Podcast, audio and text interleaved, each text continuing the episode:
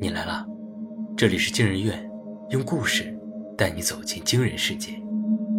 本节目由惊人院、布尔声音工坊联合出品，喜马拉雅 FM 独家播出。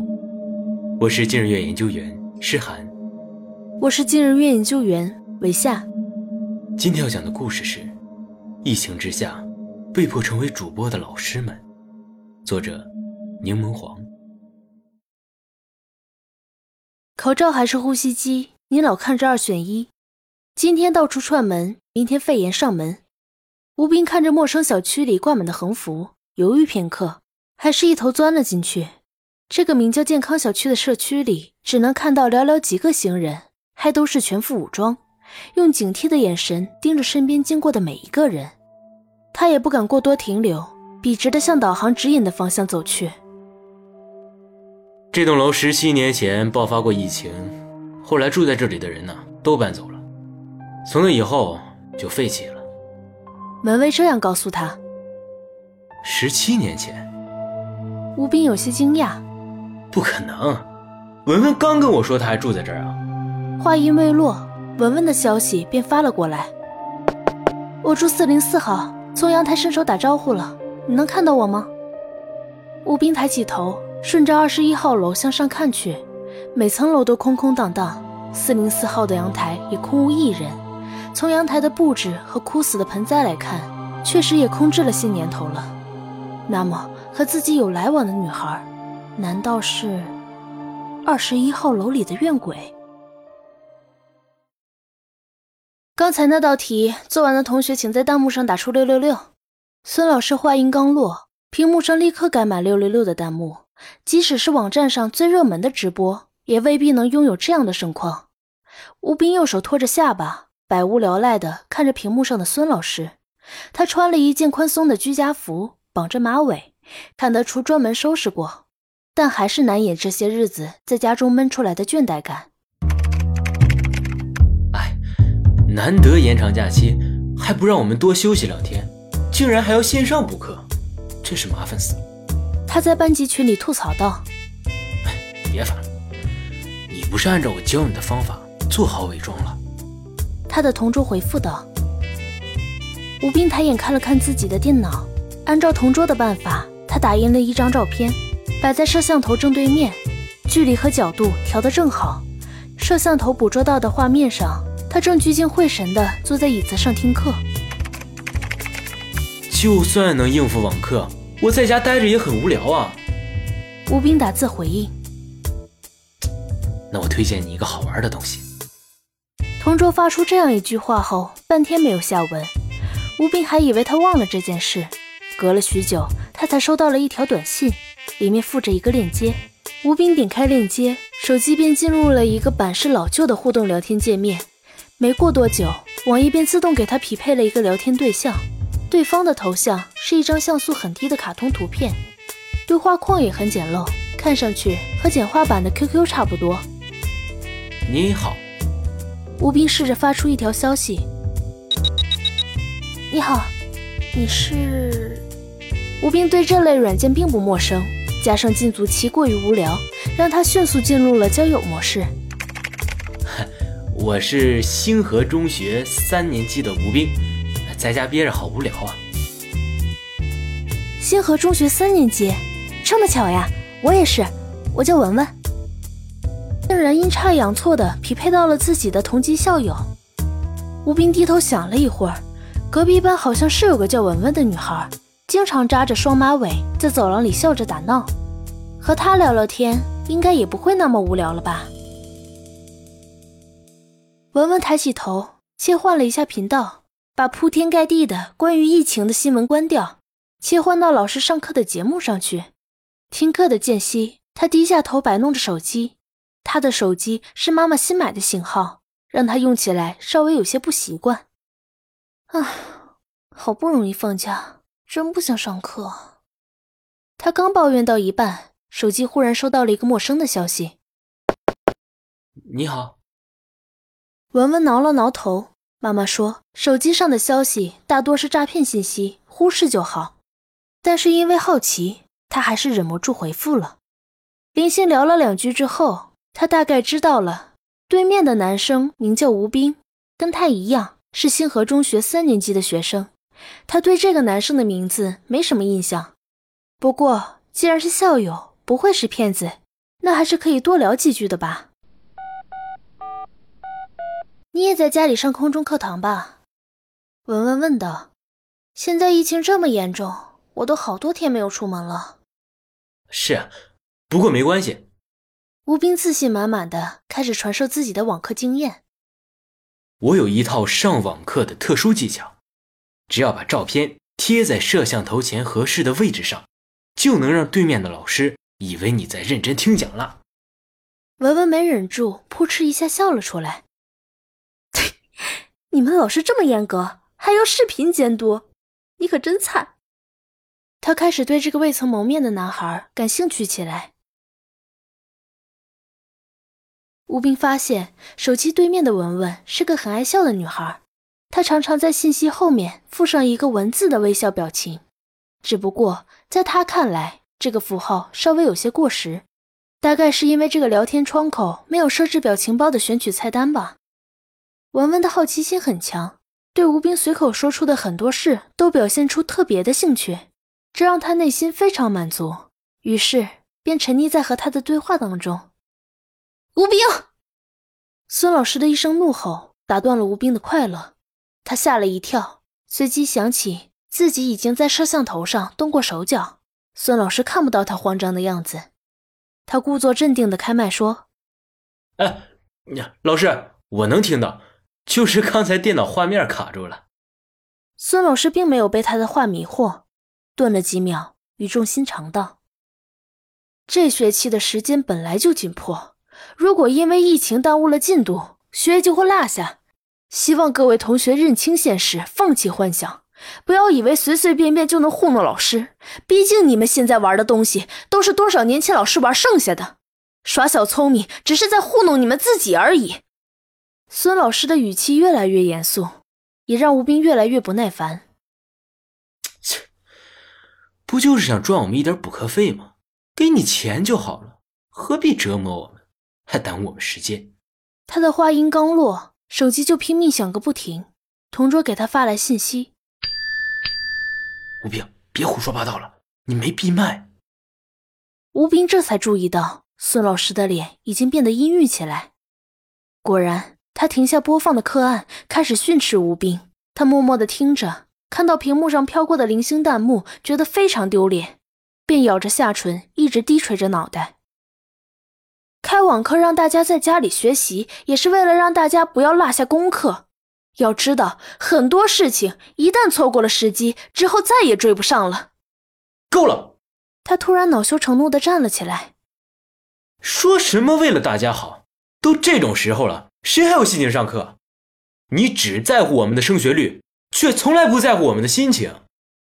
他激动地站起身来，一把摘下摄像头上的纸片，揉成团砸进垃圾桶里。反而把孙老师吓得愣住，弹幕也难得的停了下来。他转身走出了卧室，对客厅的父母说了句：“我想要出去静静。”便拿着口罩下了楼。哎，哥们儿，你没事吧？同桌很快发来了消息：“没事。”孙老师怎么样？你走了以后就接着上课了。我劝你啊，还是快点回去吧，外面多危险呢。哎，我就散散心，马上回去。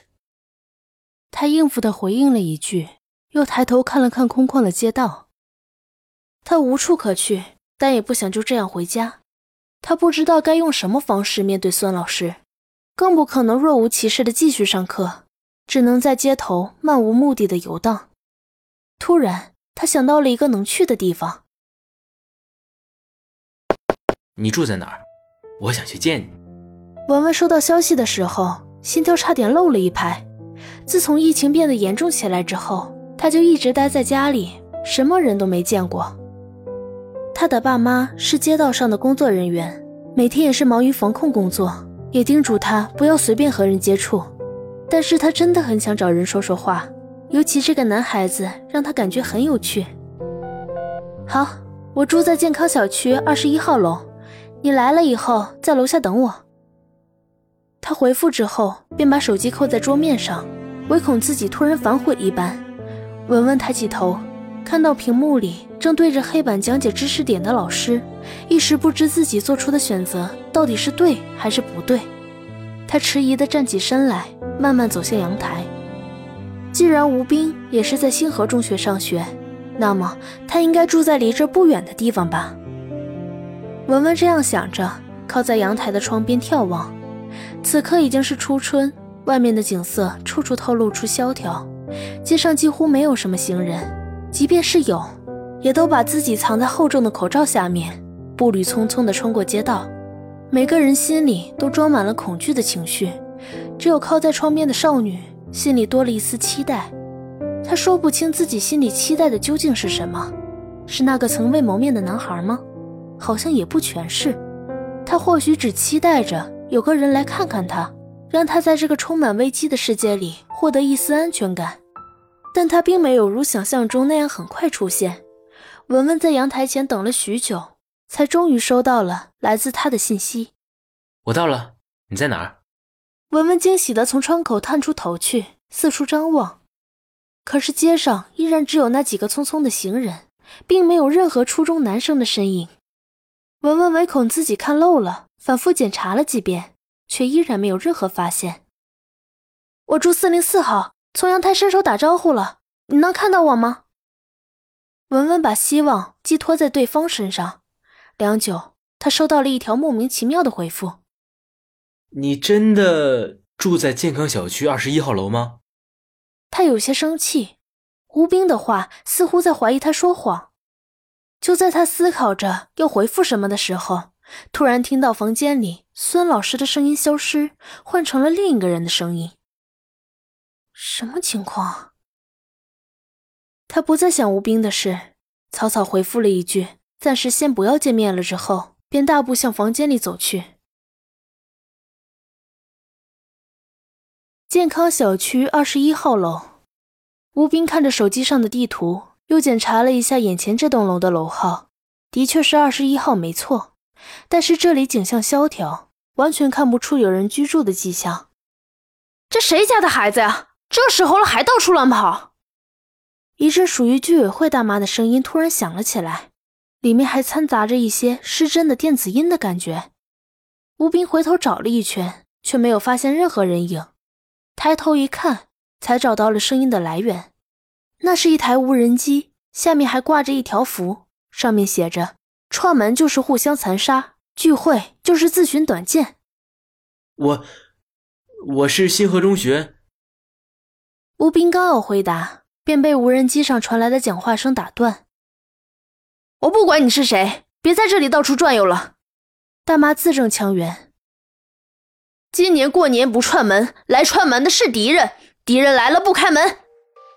啊，我不是来串门的，我是来找人的。吴斌弱弱的回答：“您认识这儿有个叫文文的女孩吗？”“唉，什么文文？这栋楼都荒废十七年了。”那声音悠悠的叹了口气。“十七年前？”吴斌有些惊讶。“不可能，文文刚还跟我说她住在这里。”说话间，文文的消息便发了过来：“我住四零四号，从阳台伸手打招呼了，你能看到我吗？”吴斌抬起头，顺着二十一号楼向上看去，每层楼都空空荡荡，四零四号的阳台也空无一人。从阳台的布置和枯死的盆栽来看，确实也空置了些年头了。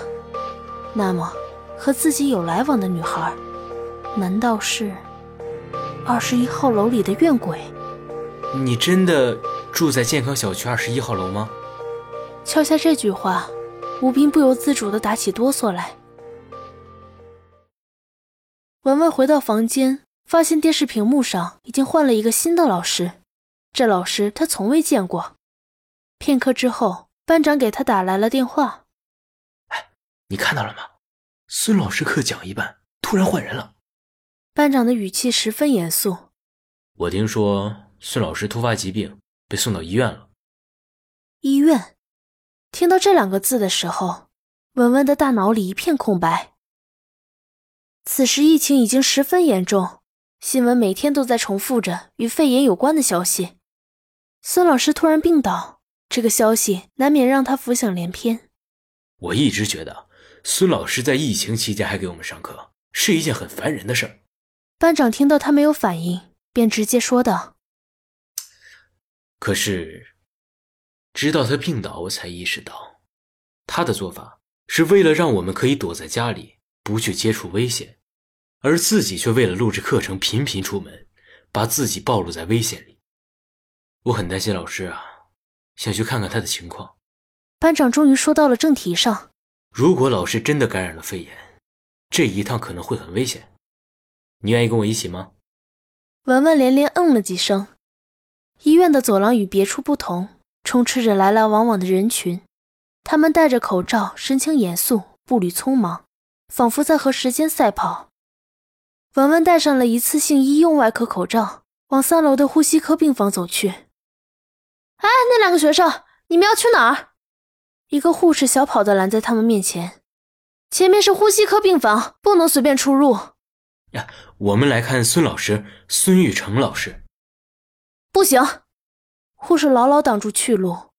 现在是非常时期，前面是隔离区，禁止探视。不远处，一个中年男人似乎看到了这边的喧闹，于是从走廊另一头走了过来。你们是玉成的学生吗？他的眼神中充满了忧伤。面对这两个学生时，却又有着别样的光彩。你们别担心，我是孙老师的爱人，他现在已经在接受治疗了，我相信他很快就会好起来的。男人和他们七嘴八舌的聊了许多，从他口中，文文第一次知道，孙老师为了给学生们补课，不得不骑着自行车到学校来统一录制课程。他的爱人觉得他这样频繁的出行十分危险。想要阻止，可他却说：“我既然选择了教师这个职业，把知识传承下去就是我的责任。无论是什么灾难，都不能阻止我履行天职。”就这样，他不顾爱人的劝阻，毅然决然地踏上了备课的道路。直到录制的过程中忽然发了低烧，这才被隔离进了医院。讲到这里，中年男人已经开始默默地擦拭眼角的泪痕。中年男人说道。他说：“我选择了做教师，就如同奔赴一线的医生，如同坚守岗位的警察。无论什么情况下，我都想守卫自己的选择，扛起我原本就应该扛起的责任。不必为我难过，用宝贵的时间去学习吧。”文文沉默下来，拿出手机，消息停留在刚才自己急匆匆发出去的那条上。他想了想。把自己的经历写下来发给了吴斌。等到疫情过去以后，你想做什么？我想好好努力，将来当一名人民教师。他在最后这样写道：“就像我的老师一样。”找到了。吴斌擦拭掉信箱上的灰尘。这种老式的居民楼底下，总有这种有些年头的信箱。运气不错。里面还有一些投递来的广告信件，从其中一封的信封上，他找到了四零四号房主人的姓氏，孙孙文。吴斌把姓和名字组合到一起，这不就是自己老师的名字吗？就在此时，文文的消息送到了他的手机里，整个事件终于在他的脑海里串成了一条完整的线。那个跟自己保持联系的文文，正是自己的老师孙文。他的确曾经住在健康小区二十一号楼四零四，然而疫情之后，他就从这栋楼里搬离了。二零零三年的非典疫情期间，他也在家通过电视接收线上课程，所以他提到的空中课堂，指的就是当年通过卫星电视播放的课程，而不是自己正在经历的网课。也是因为这样，他告诉文文如何躲避摄像头的时候，他才会感觉奇怪。